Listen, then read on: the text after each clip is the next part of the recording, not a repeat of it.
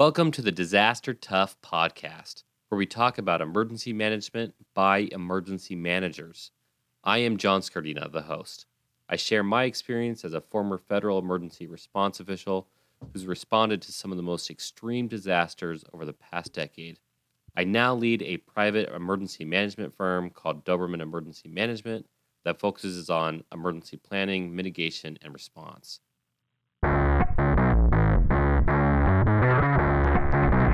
Welcome back to the show, everybody. It's your host, John Scardina. We have another excellent show for you today.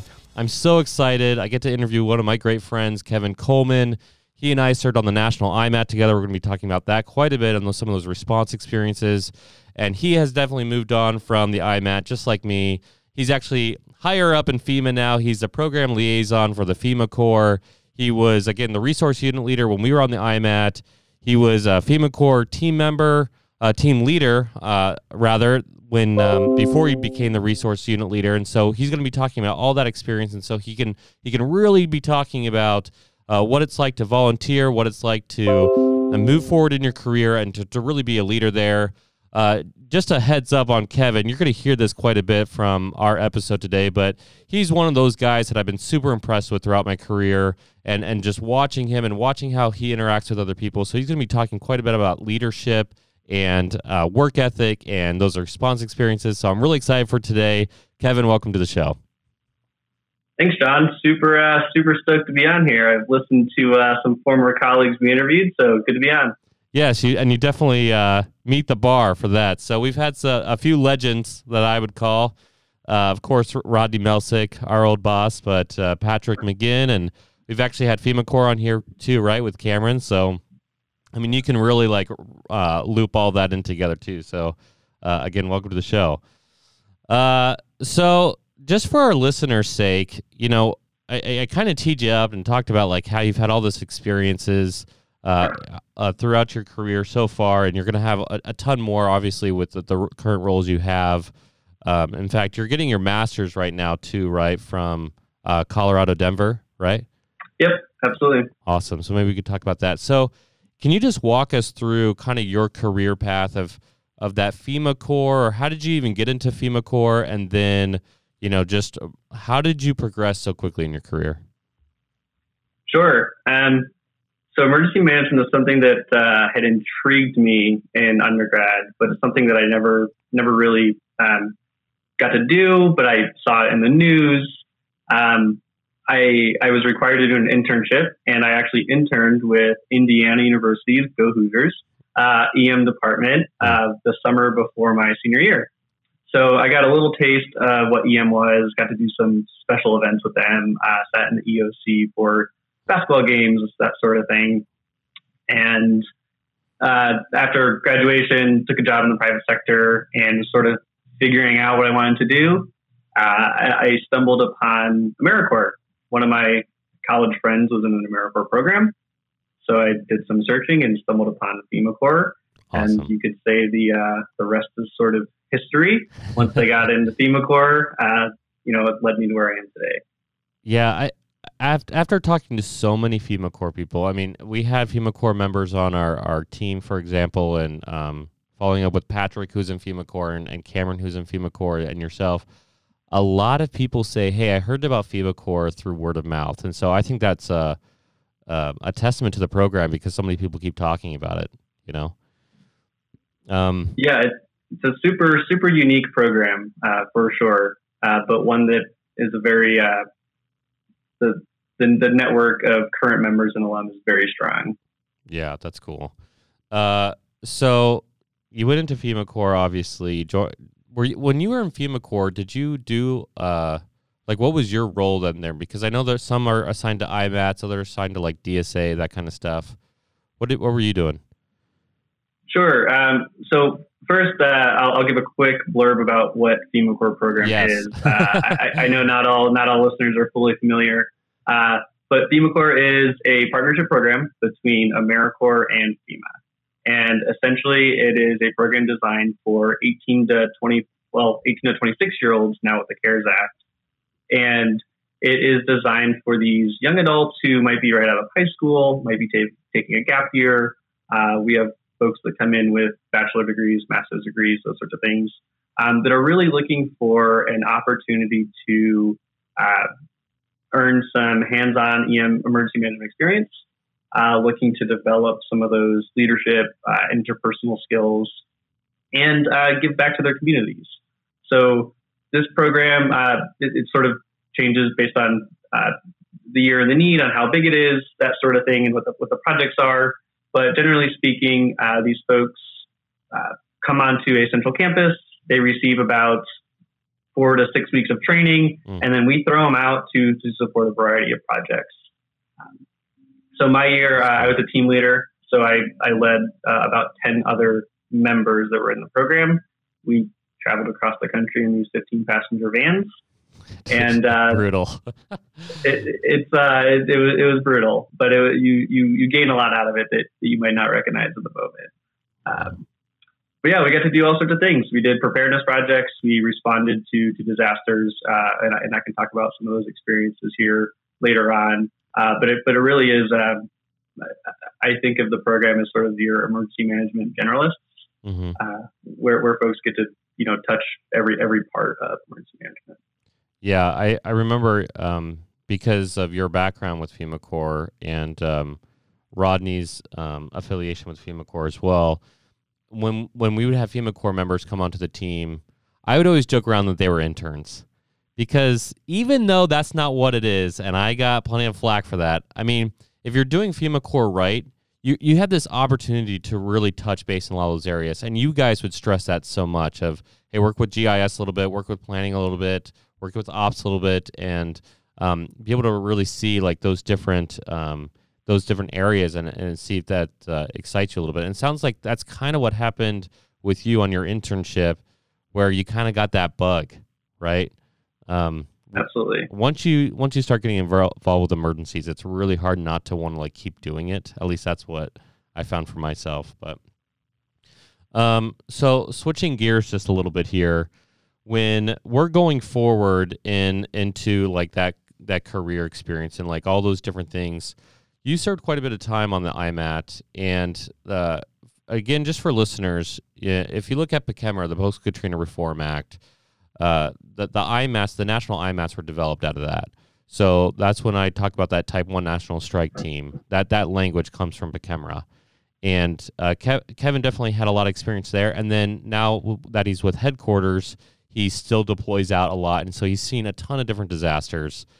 And so when we talk about a type 1 disaster, thinking of the actual event and the scope of that event, um, I, I kind of want to focus on the tempo rather than the scale because as a resource unit leader on the National IMAT, I, I really felt like you you could speak to the pace of a disaster much more than than other people because you, you just understood the re- resource allocation and you're able to, to set the tempos for all those different meetings that had to happen within the ops period. So what would be kind of your definition of a type 1 event, a type 2 event, and type 3 event in, in terms of the, the tempo of the disaster?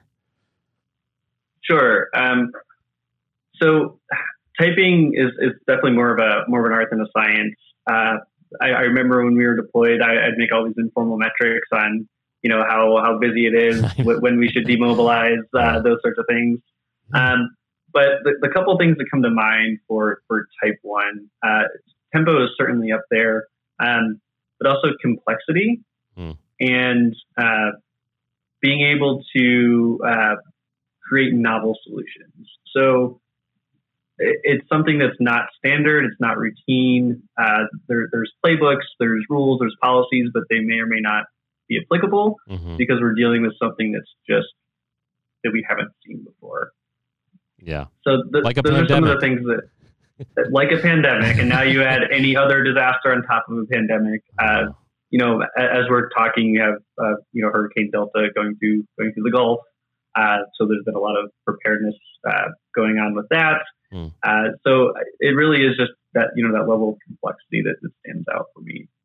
Yeah, that's a really good point. Uh, you're talking about the informal metrics. I had this metric that when people would come up to me and talk about T-shirts uh, I knew that it was time to go home.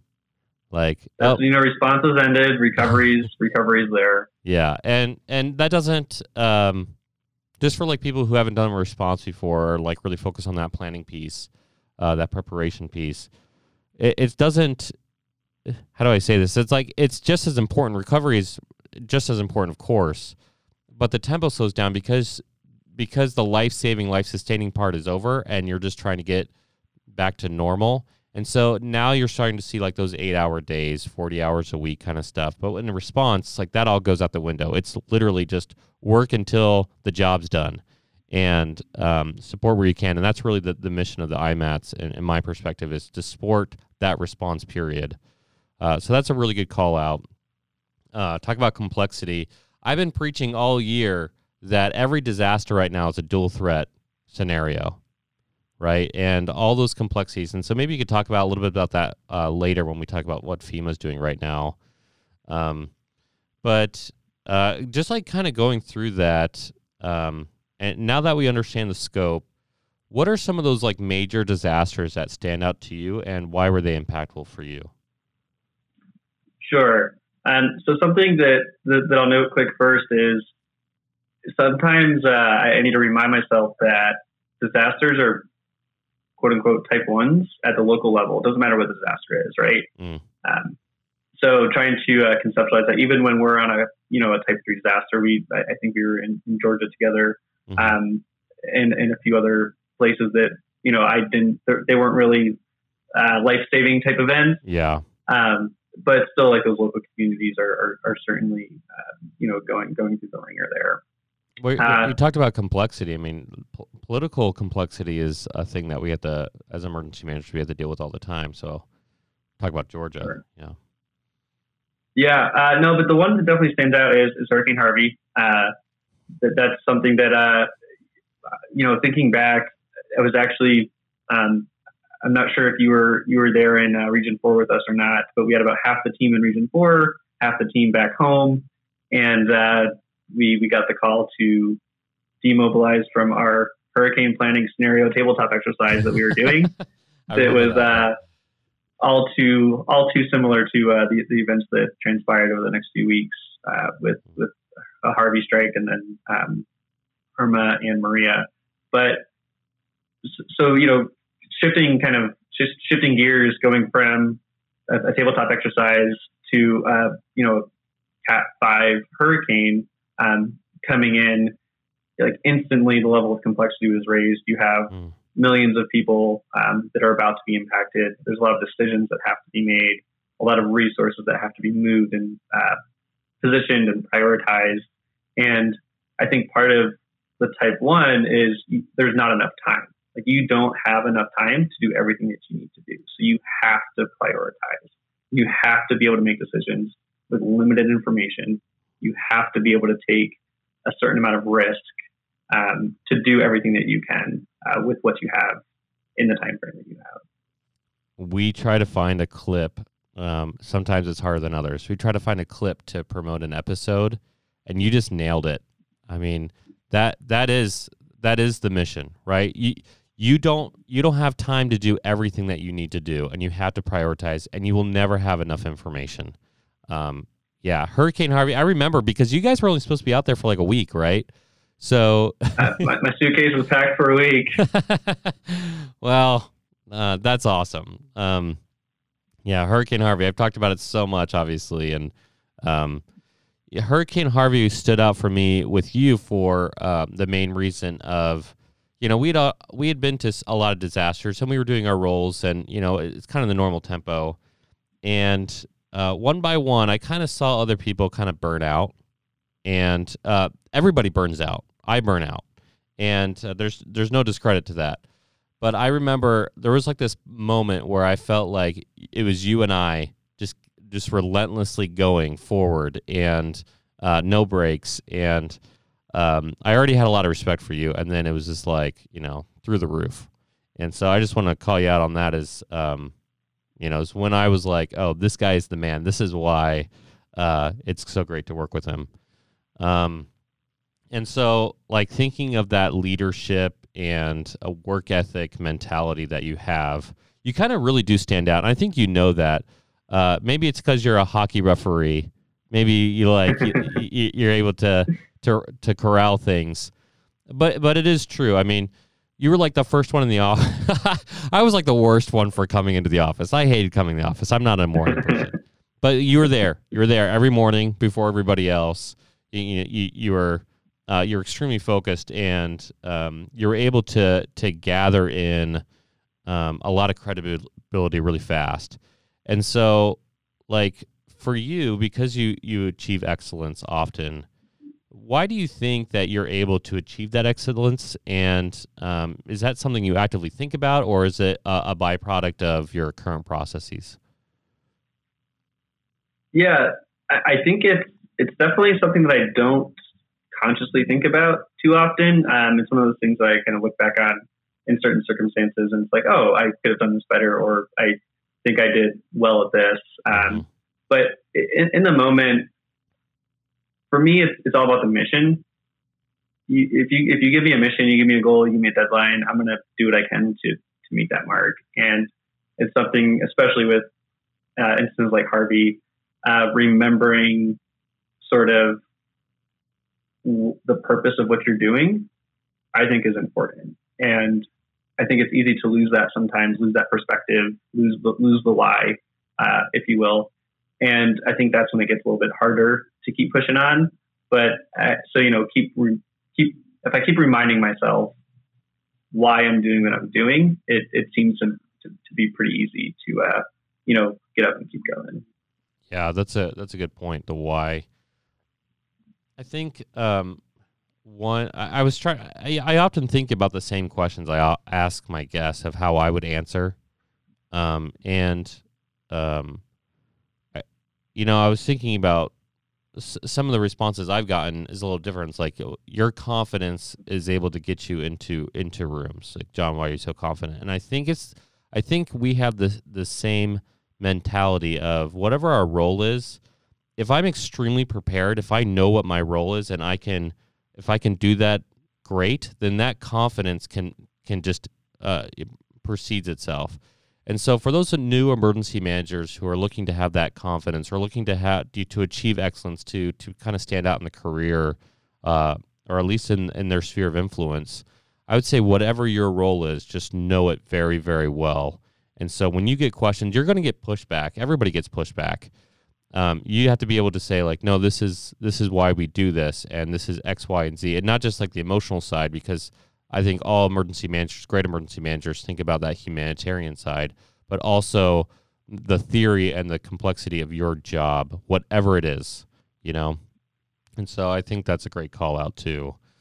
Um, okay, so you you're able to, to achieve these results. You think about the why, and you're able to do that like that self after action. It sounds like.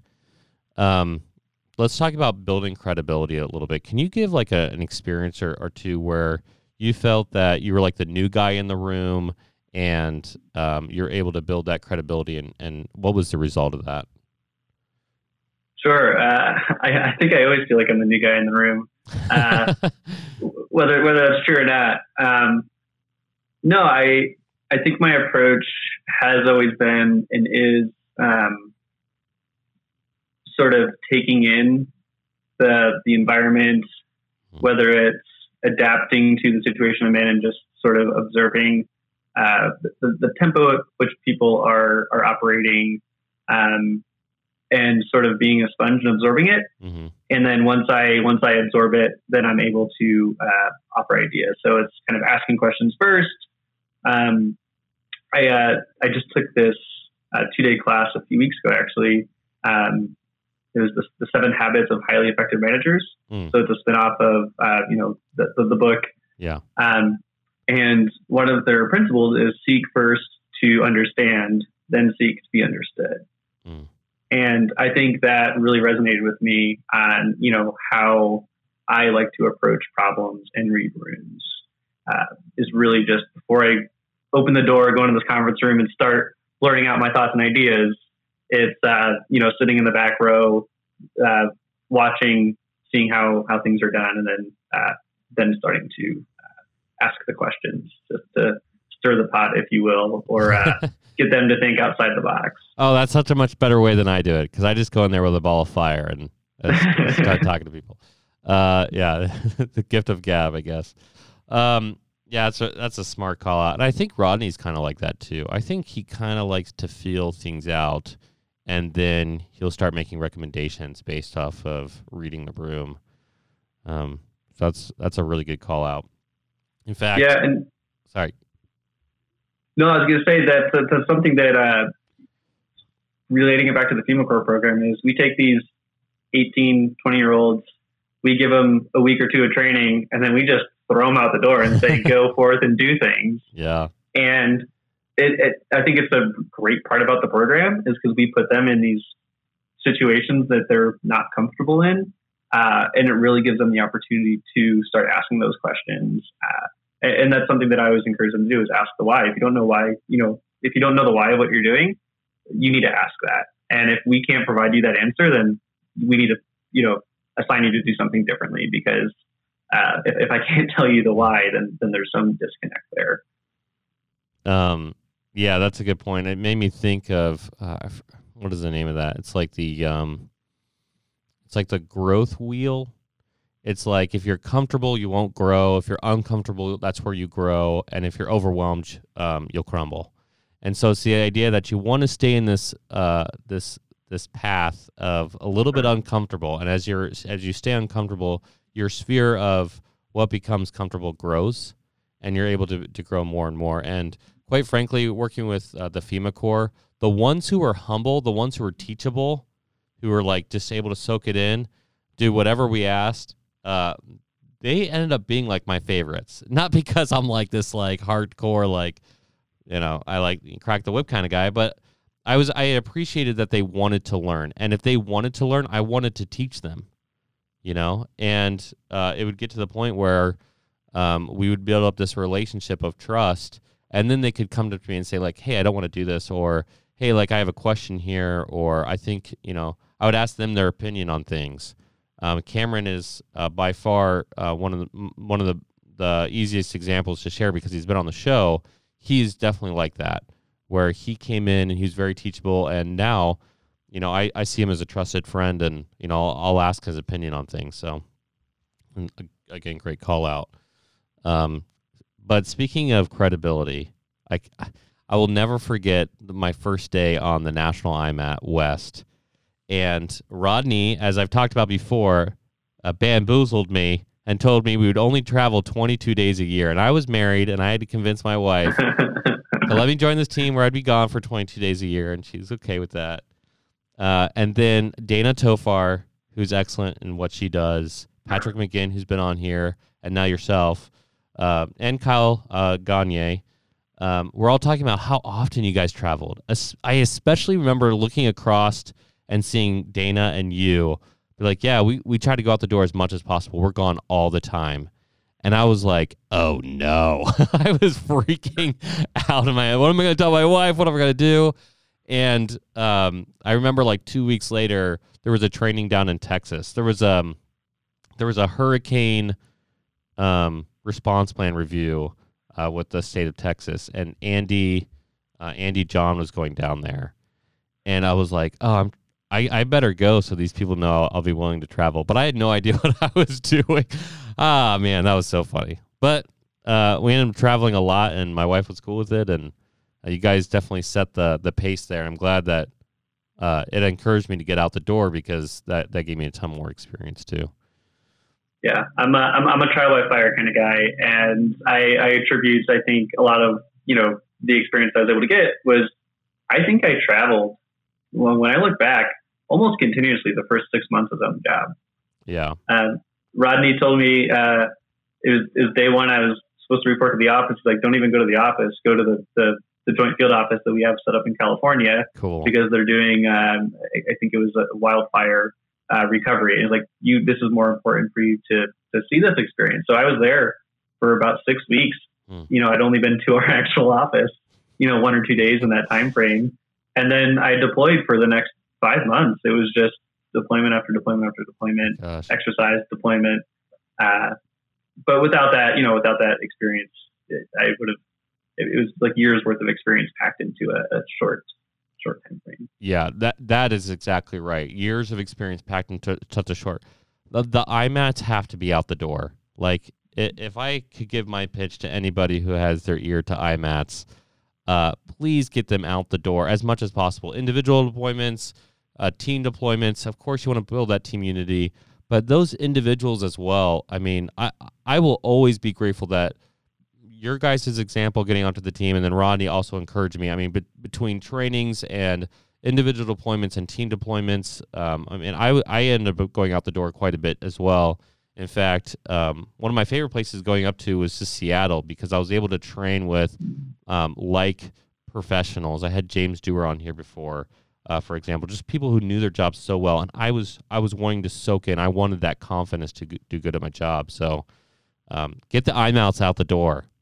Okay. Uh, let's see.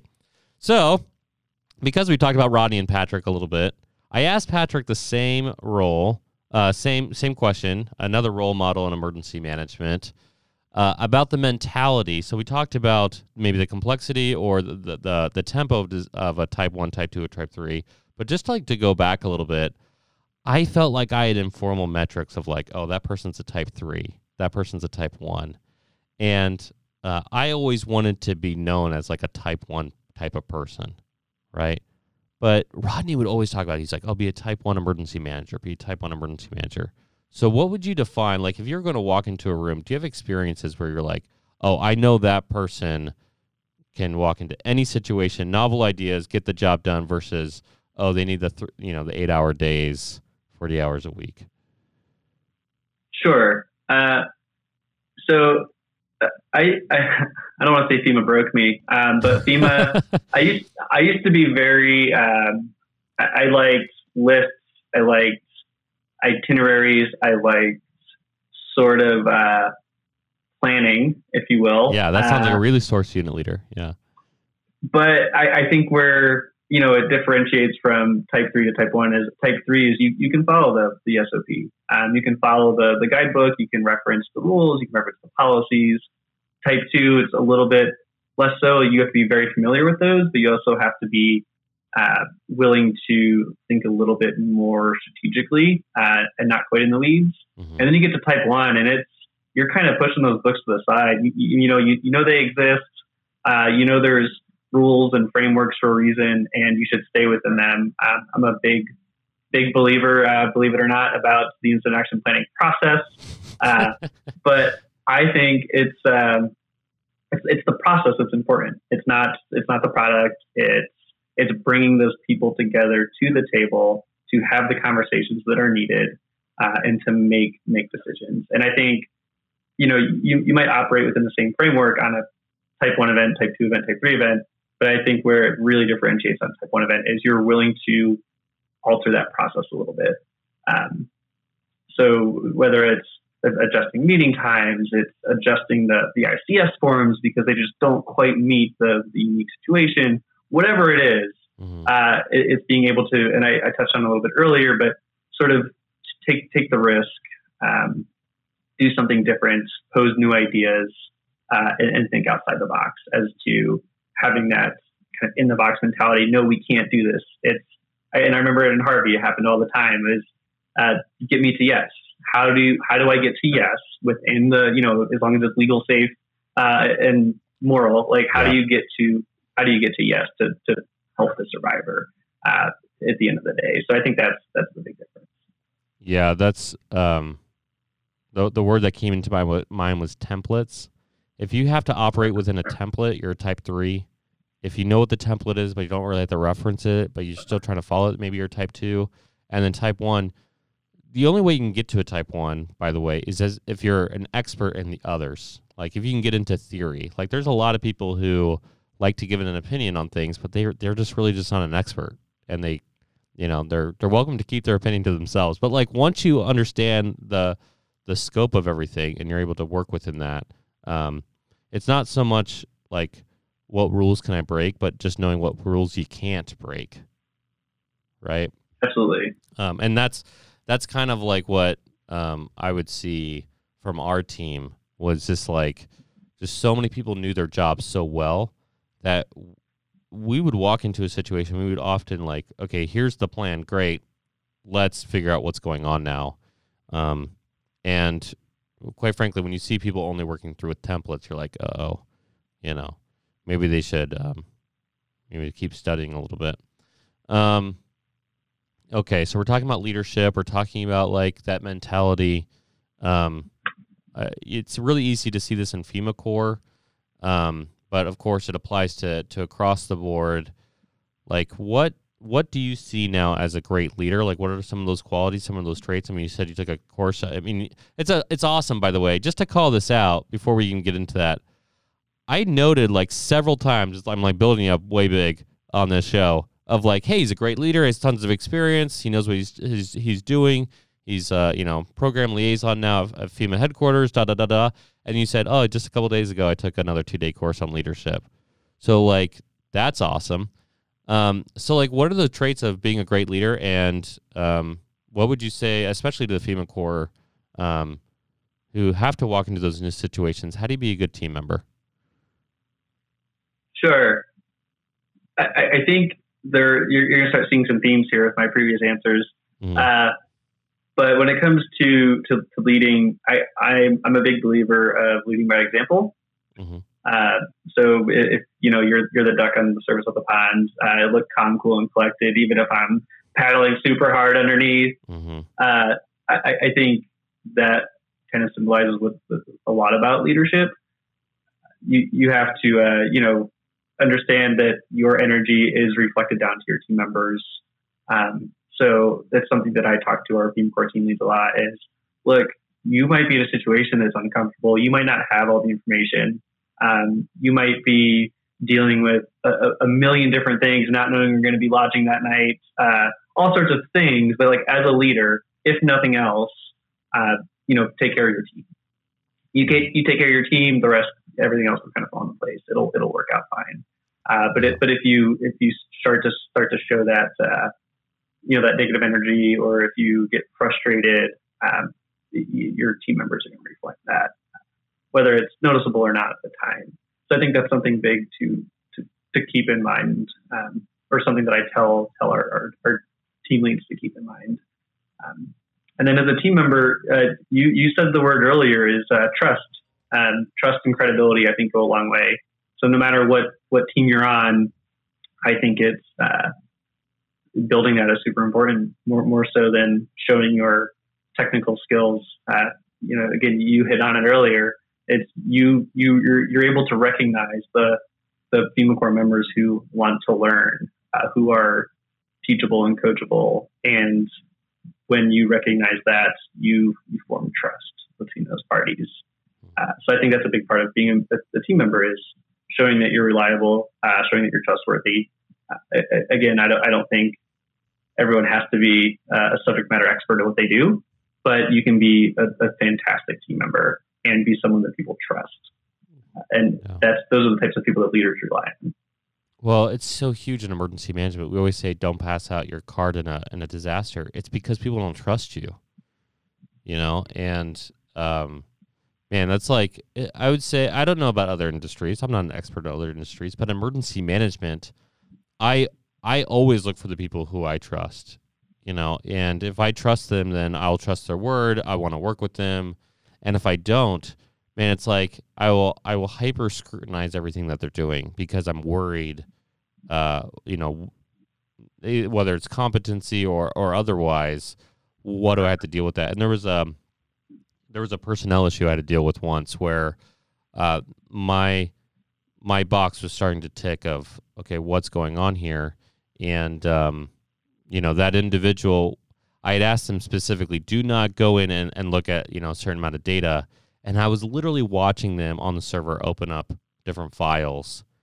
And I was like, dude, you're done, you know? And it all he had to do was just, you know, he had all these excuses of why he thought that was important and da da da da da. And I was like, the best way to build credibility with uh, a leader is just be ethical in what you do and you know, there's a time and place to try to push those bounds. Again, knowing which rules not to break, you know, and uh, again, great call out there. Um, which this is kind of off the cuff a little bit, but like, which disaster do you feel like um, pushed you the most to become a better team member? Was there like one where you're like, it was just like the days were hard. You're the, the level of learning was really really tough, and um, like which disaster would have that been? That's a, that's a good question. Um, I think it, it, it would have to be the first my first disaster where I was the lead uh, resource unit leader, and it was a whole three months onto the job. Uh, it was uh, some excellent. Some, it, was, a solid. It was a Type Two event in Louisiana. It was a flooding event, but I was able to. I, I I had the trust with with my counterparts already because the month previously I was being trained uh, by. Uh, I, she's one of my my big mentors as well, uh, Lori Jenichikowski. Uh, she works for Region Six, and we deployed countless countless events together. But we were at a, um, a smaller Type Three event, and I was shadowing her and just soaking in everything that she did. And uh, it turned out that the next month we were both deployed to this this other event, and she's like, "You know what? You take lead." and I was kind of like, uh, "What do you mean?" And uh, it, it, was one of the situations where you know I I, I knew that she was trusting me, um, which I guess allowed me to trust myself a little bit more. Mm. And uh, it, it, was one that I, I, really did rely on, you know, our, our, our, my team members to help carry me through because again they trusted me, which I thought was uh, it was interesting to see because I was the new guy, I was you know fresh on the job, I didn't have a, an immense background in the, the specific position that I was performing, mm. but you know that they saw whatever was something that they're like, oh well, this is a you know pretty big Type Two event, and you're going to be the lead in this position, and like we'll get through it. Uh, so I think that was a big uh, a big moment. Yeah, that's cool. It talks talking about uh, a leader that helps helped you get out of comfortable into uncomfortable. Um, it's a good call for leadership too. Um, one random uh, memory that I have is um, going down to oh shoot, it wasn't Mendocino. It was the fires down south, Santa Barbara, and um, I would say that I mean you can probably confirm this, right? By by that time, you would consider yourself an expert resource unit leader. Like you knew your job like blind, right? You could walk in there and into any disaster and just like check, check, check, check, check. You could you, you were able to like, get to that point but I still remember we were in um, in Santa uh, uh, Santa Barbara, and you you came out of the the the um, oh my gosh the tent, and just after talking to the firefighters and seeing everything how they are implementing I, ICS, and you were like, oh, I have all these ideas for ICS, and ICS is so great down here. Do you remember having that experience? Oh, absolutely. Yeah, uh, it was super unique experience, but uh, I uh, this is my plug for T cards. Uh, absolutely love T cards, and firefighters know how to use their T cards. Um, but I think it's one of the most you know efficient, effective ways of, of tracking a lot of resources. Can, uh, but you know, just seeing the organization and all of those things were. I mean, it's going to stick with me. Yeah. Well, the uh, for those who don't know what a T card is, can you just kind of walk through that? What that is, real quick? Sure. So it's a uh, it, it's like a colored index card that has a like a, a, a T shape at the top, and it's something that you write the the resource type on, um, and then specific information about the resource, and they're they're all color coded, so you can uh, organize them based on that type of resource. You can reflect sort of where they're employed or if they're available. So when situations come up, uh, you know you can easily make sure that you're allocating them appropriately based on the, the mission objectives. Yeah, and for those who don't know, when he says like there's cards on a wall, he's underscoring that a little bit. Because I'd walk into this room and there'd be like a giant wall filled floor to ceiling of just cards and they would be constantly looking at this re- rearranging as needed and updating. And, and you know uh, as a guy who like digital i'd always be like why are they doing this? But it was at the same time, when I'd walk in there, you guys all knew exactly what was going on because you could see it all in front of you at the same time. And um, I was like, okay, that's why you do it. Like digital has its place, but also sometimes it is really great just to see in front of you. I'm not making a pitch for doing maps on a wall. I'm talking about T cards because I still hate maps on a wall. Um, Okay. So let's talk about what you're doing right now at FEMA. Um, so, like the most obvious question, you kind of talked about this a little bit that every disaster right now uh, is a type one because it's a dual threat and we're dealing with the pandemic. What has FEMA been doing throughout the pandemic, and what has been your role? Because as I as I understand, FEMA Corps had to take a backseat because they couldn't meet in, in person for a little bit, right? Sure. So I think uh, you know, just like everyone else right now, we we are trying to make big decisions with limited information. Um, and there is risk in any decision that's made, right? Uh, so, do we have in-person classes? Do we not? Do we open businesses? Do we not? Uh, I mean, everything everything comes with a risk. Yeah. So, uh, you know, from uh, as you mentioned, uh, when everything was uh, happening in March, there was a decision to stand down the FEMA Corps program for a little bit to just see what would happen. So, with the program kind of on pause, I was able to support a few different initiatives, which were again eye-opening experiences. Uh, my my first assignment was working on the uh, community-based testing site task force. Cool. Um, which was just a phenomenal experience because again, it was right at the beginning of things, and we were trying to figure out how do we how do we test people. Uh, we know people are getting sick, but how do we determine who's sick and who's not sick? So working with just I mean the alphabet soup of agencies, uh, HHS being you know principal agency, but also a whole bunch of other ones. I was one of the few, the few Femites sort of on the task force, if you will. And we started meeting in person at, at headquarters and going through the, you know, just trying to wrap our head around what was happening. Um, and as we learned more, we, we went to a virtual posture. Uh, and yeah, so it was just, again, you're, you, you're handed this, this this problem to solve with no other context information. So we as a task force, uh, it, it, sort of flexed in size, but the 40, 50, 60 people or whomever that was on it at any given point were given a mission to uh, set up these federal testing sites across the country and test people. And it was just go do it.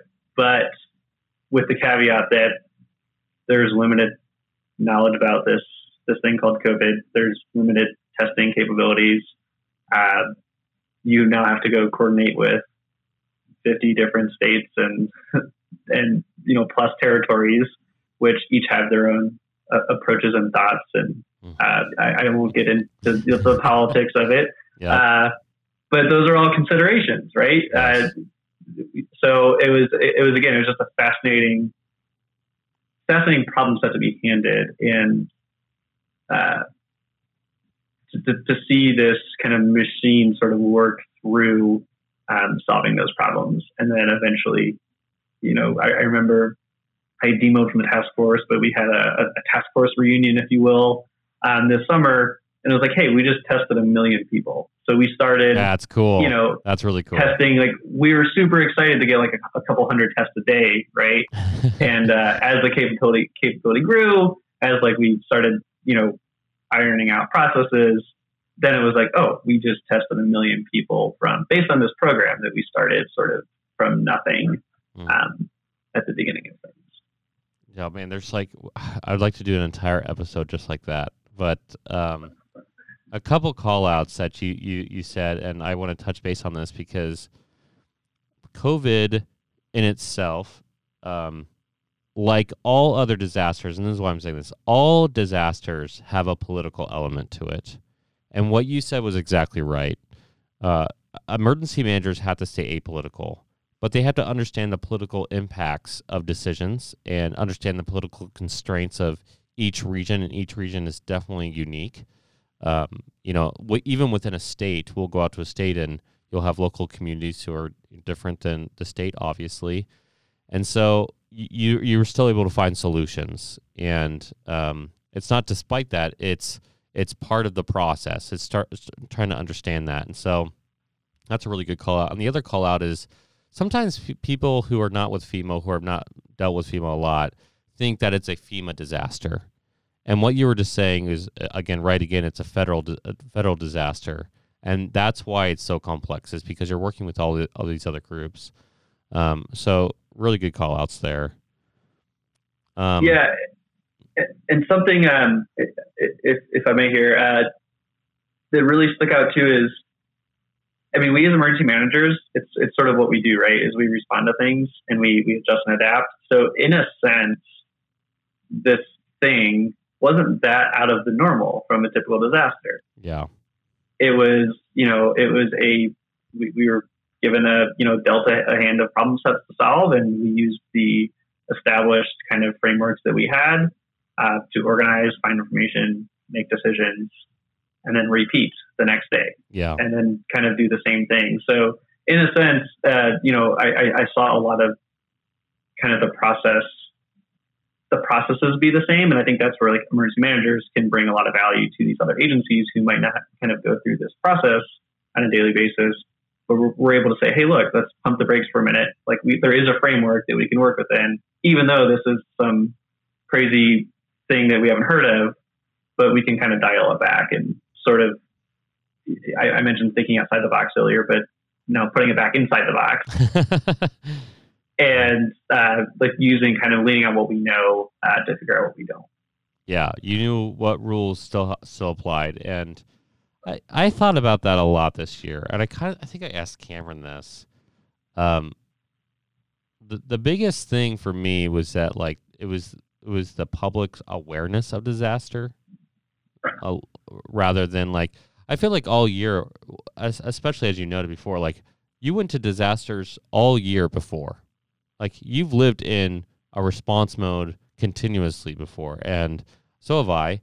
And that's like what kind of I think of. I'm like, well, this year isn't really the problem set is is the same. The disaster type is different, right?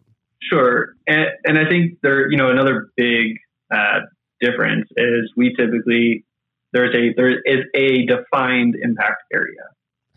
Um, you, well, we do have it defined. It's global. well, yeah, right. You know, you just circle the globe. Yeah. Um, but you know, we're coming in as responders, where now we are survivors and responders. And that's that's smart. Yeah. So you know, we have to think of our families too, and you know that's something that is you know when we're asking people because we're still doing a lot of stuff in person, uh, things that we have to do in person, and then you're asking people who you know are you willing to take the risk of going into this office, taking you know all the standard precautions, but you know then going back home to your family, and you know that's that's a hard ask. Yeah, uh, especially because it's like um, as you work as a, in a federal response or you work with like as you're pulling the right people in the room, you definitely pull in the, the public health experts and you're hearing about the danger and you're like, oh, like I'm I'm gonna enter in this environment knowing that danger.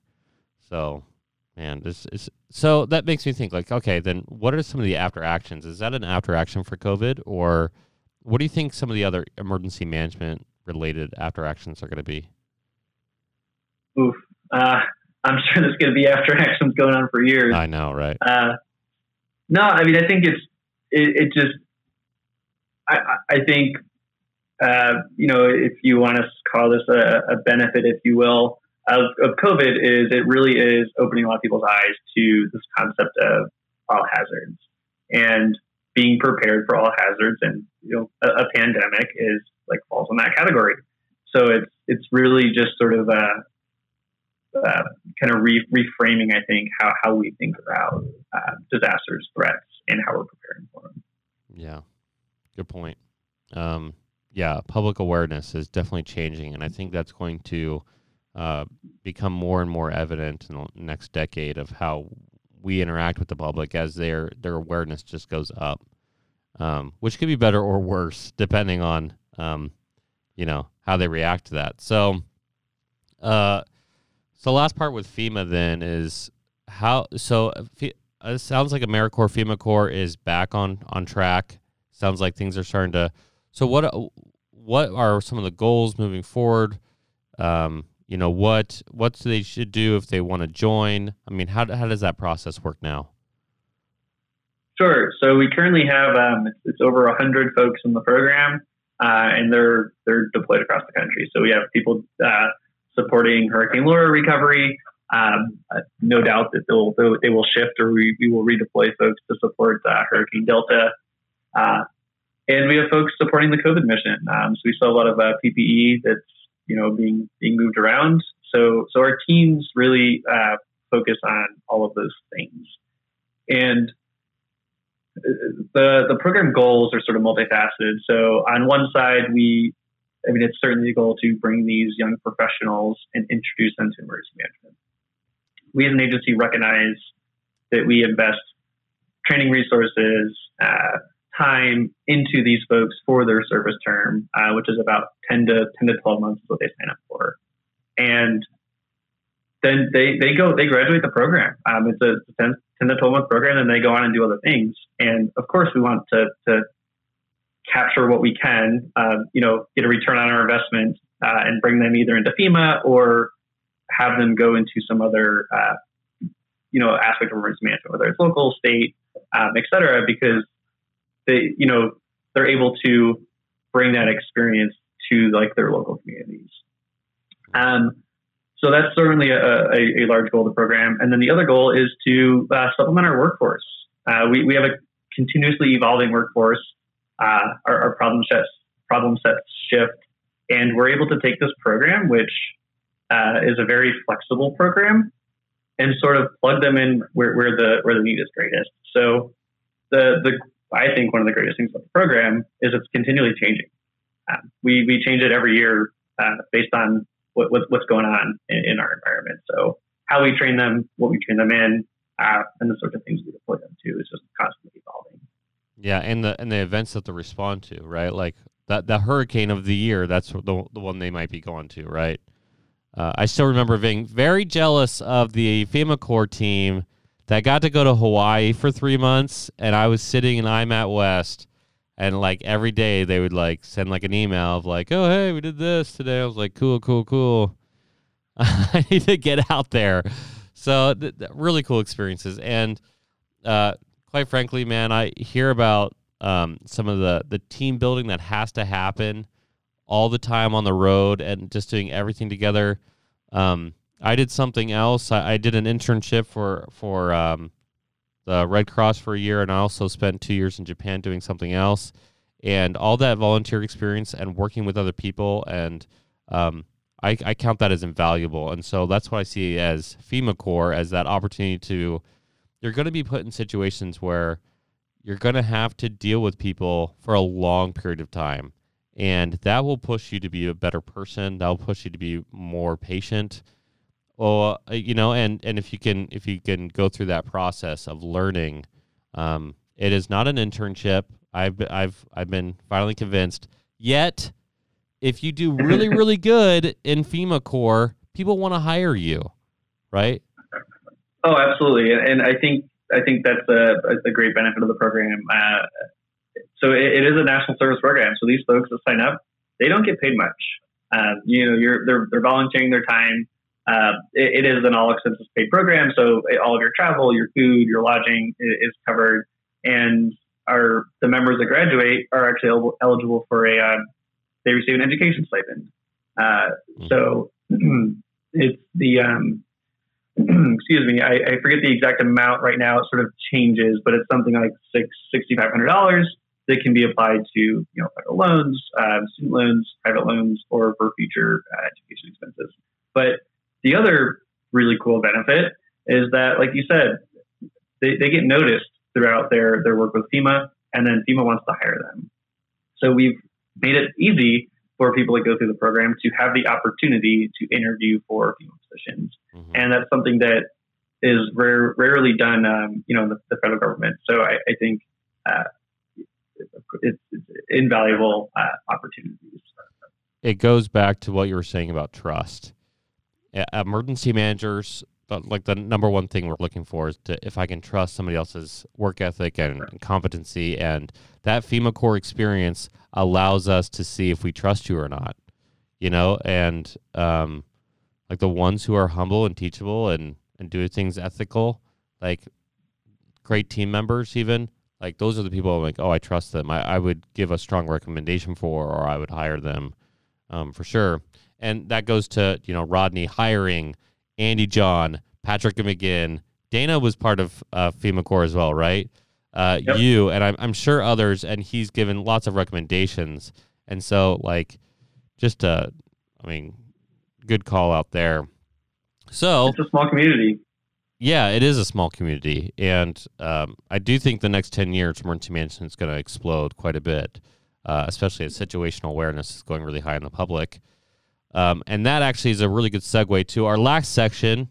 Oh man, I wanted to do some music. I never do music for this. Hold on, wait for this. Wait for it. Uh. Oh, oh, cheering works. Hey, I was gonna do a different one. All right, rapid fire. You need, you should know what rapid fire is, especially if you've been listening quite a bit. And so we're just going to ask you some really quick questions. Uh, whether it's because I've designed the questions that answer take too long to answer, or because people like answering, it never really works out. But we're going to try it anyways. Okay. All right, let's go. All right. So speaking of FEMA and the general public, what is one thing you would like the general public to know if they're listening right now about FEMA? Uh, disasters are all local. They start and end local. FEMA has a lot of subject matter experts and things, but um, you know, FEMA is serves in that advising, supporting capacity. Okay, that's a good answer. Uh, we mentioned that you're a referee before, hockey referee. So, which is the best hockey team and why the Columbus Blue Jackets? Uh, well, no, no pun intended, but I am a, a Carolina Hurricanes fan. oh, really? that's awesome. Irony aside, uh, do you have a favorite player on the team? um, no, I, I used to. Uh, I used to follow them a lot more closely. Uh, I grew up in the Carolinas, but uh, Oh, Yeah, really? I big- thought you grew up in Indiana. How did I not know this? Uh, That's funny. yeah, just south of Charlotte. Yeah, parents live in Indiana, so I, I claim I claim both both states. got it. Got it. day. That makes sense. That's cool. Uh, coming from both from the Midwest, I appreciate having another Midwest guy on here. Um, let's see. If you oh, here we go. If you're going to help out emergency managers of the future, I usually ask this question: What is one piece of advice you'd give for future emergency managers?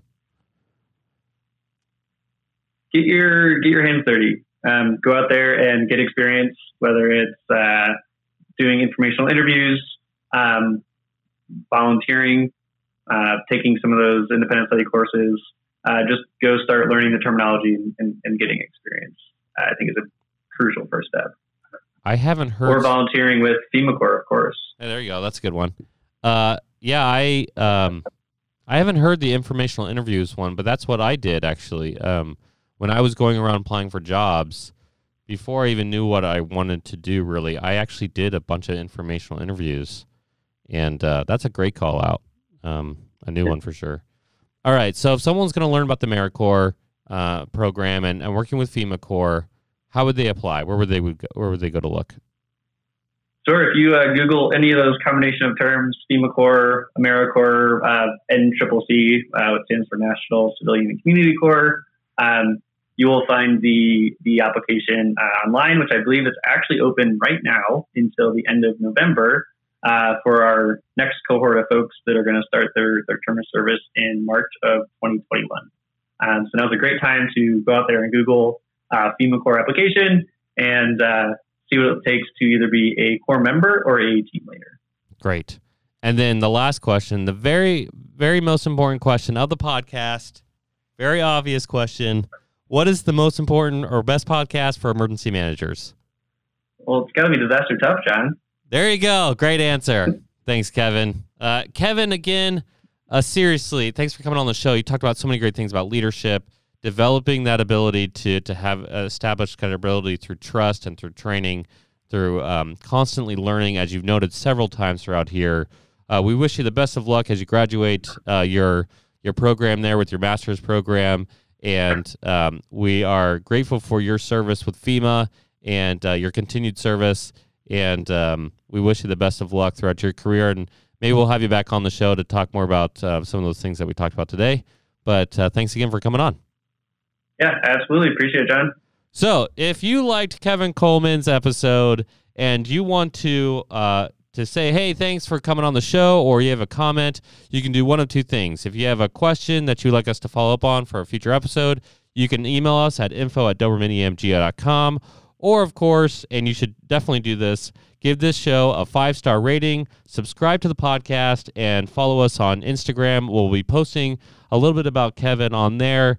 And so you can say, hey, Kevin, thanks for coming on the show again. And uh, again, that uh, the Instagram channel is Disaster Tough Podcast. Again, the Instagram channel is Disaster Tough Podcast.